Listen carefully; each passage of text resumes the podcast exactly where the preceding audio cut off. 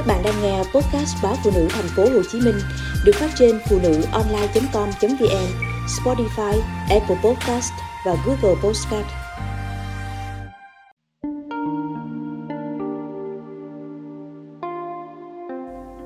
Một lần ngoại tình vụn trộm, trả giá bằng nỗi dằn vặt khôn nguôi.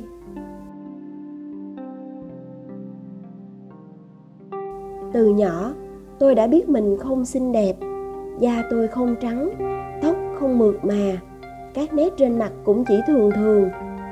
Ưu điểm ngoại hình lớn nhất của tôi có lẽ là dáng vẻ mảnh khảnh, đồ gì mặc lên cũng dễ nhìn. Đã vậy, suốt thời sinh viên và cả mấy năm đầu mới đi làm, tôi vẫn không biết trang điểm. Cùng lắm, chỉ quệt tí son môi. Tôi lấy chồng, cả nhà chồng đều xích xoa, tôi may mắn lắm mới lấy được anh vì chồng tôi đẹp trai ngời ngời.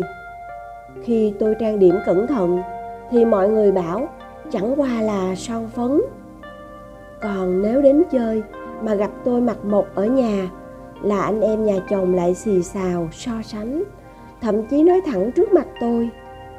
Thực sự tôi không phải tuyết người quá dễ tổn thương, nhưng khi mọi người cứ nói mãi chuyện ngoại hình tôi chênh lệch với chồng, tôi đâu thể không cảm thấy chút chạnh lòng điều đáng nói là chồng tôi thật sự rất yêu tôi. Anh luôn khiến tôi thấy ấm áp và tin tưởng.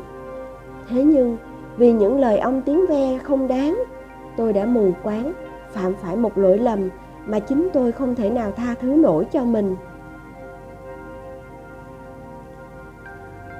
Tôi lấy chồng được 6 tháng, thì ở chỗ tôi làm có một nhân sự mới. Anh là trưởng phòng kinh doanh, đẹp trai phong độ không kém chồng tôi. Profile của anh nhanh chóng được hội chị em truyền tai nhau. Anh có vợ đẹp, cùng hai cô con gái xinh xắn, học trường quốc tế. Anh ga lăng, hay mời chị em uống trà sữa. Thỉnh thoảng cao hứng, còn rủ cả công ty đi hát hò vui vẻ. Theo phân công từ trước, tôi là người đại diện phòng trực tiếp trao đổi công việc với anh mỗi ngày. Hai bên làm việc với nhau rất ăn ý nhưng tôi dần dần nhận ra anh có thái độ kỳ lạ với mình, không giống đồng nghiệp chút nào. Nhiều lần anh rủ tôi đi ăn trưa, chỉ có hai người, mua sách tặng tôi, vì biết tôi thích đọc sách và hay nhắn tin vu vơ cho tôi trong giờ làm việc. Và rồi anh nói, thích tôi. Không phải tôi chưa từng được ai đó tỏ tình, nhưng ở vào hoàn cảnh lúc ấy, khi tôi đã có gia đình không còn cái vẻ mơn mởn của những cô gái mới 20. Và nhất là khi tôi đang ngột ngạt với sự so sánh ở nhà chồng, thì việc anh nói thích tôi chẳng khác nào quả bom nổ tung, cuốn đi mọi nỗi mặc cảm. Có một thứ gì đó giống như lòng kiêu hãnh ngầm trong tôi lên tiếng rằng đó các người thấy chưa tôi đâu tệ hại tới mức chẳng ai thèm để mắt một người đàn ông hấp dẫn thế này, còn đem lòng thích tôi cơ mà. Tôi đã quá thiếu tỉnh táo để nhận ra rằng anh chỉ đơn giản là một kẻ tin đời. Anh chọn tôi vì biết rằng tôi rất yêu chồng. Đó là thứ đảm bảo cho việc trăng gió của anh và tôi. Nếu có, sẽ không có nguy cơ bị tôi làm cho bung bét. Anh đã đúng sau những vờn qua vờn lại và những ngập ngừng phân vân của tôi rốt cuộc, tôi cũng đã siêu lòng. Một chiều, tôi lấy hết can đảm, cùng anh bước chân vào nhà nghỉ.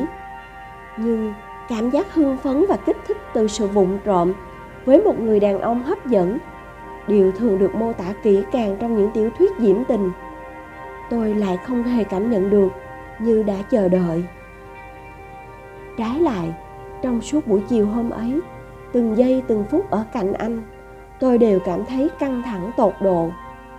Tôi sợ ai đó nhìn thấy và nói ra, có thể chẳng ai tin, nhưng tôi áy náy với chồng mình, đến mức muốn khóc nấc lên khi người đàn ông ấy chạm vào người.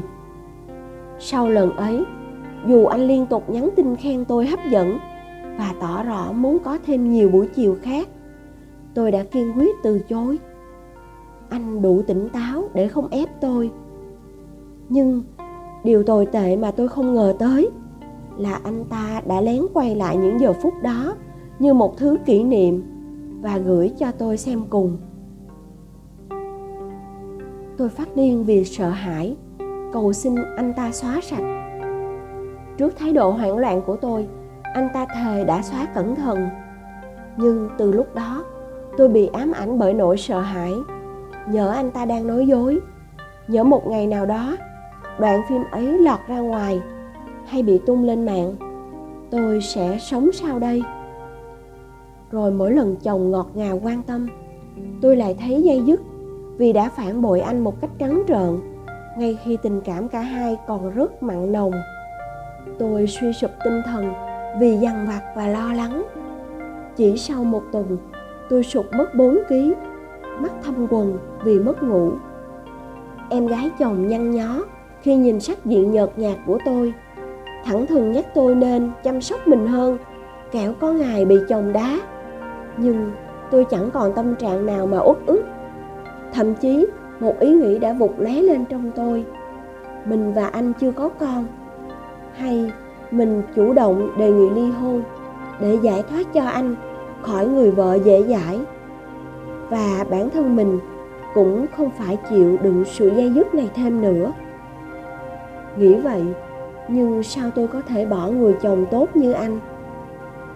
Nếu tình trạng này kéo dài, tôi sợ mình sẽ phát bệnh. Tôi có nên thú nhận tất cả với chồng và xin anh tha thứ?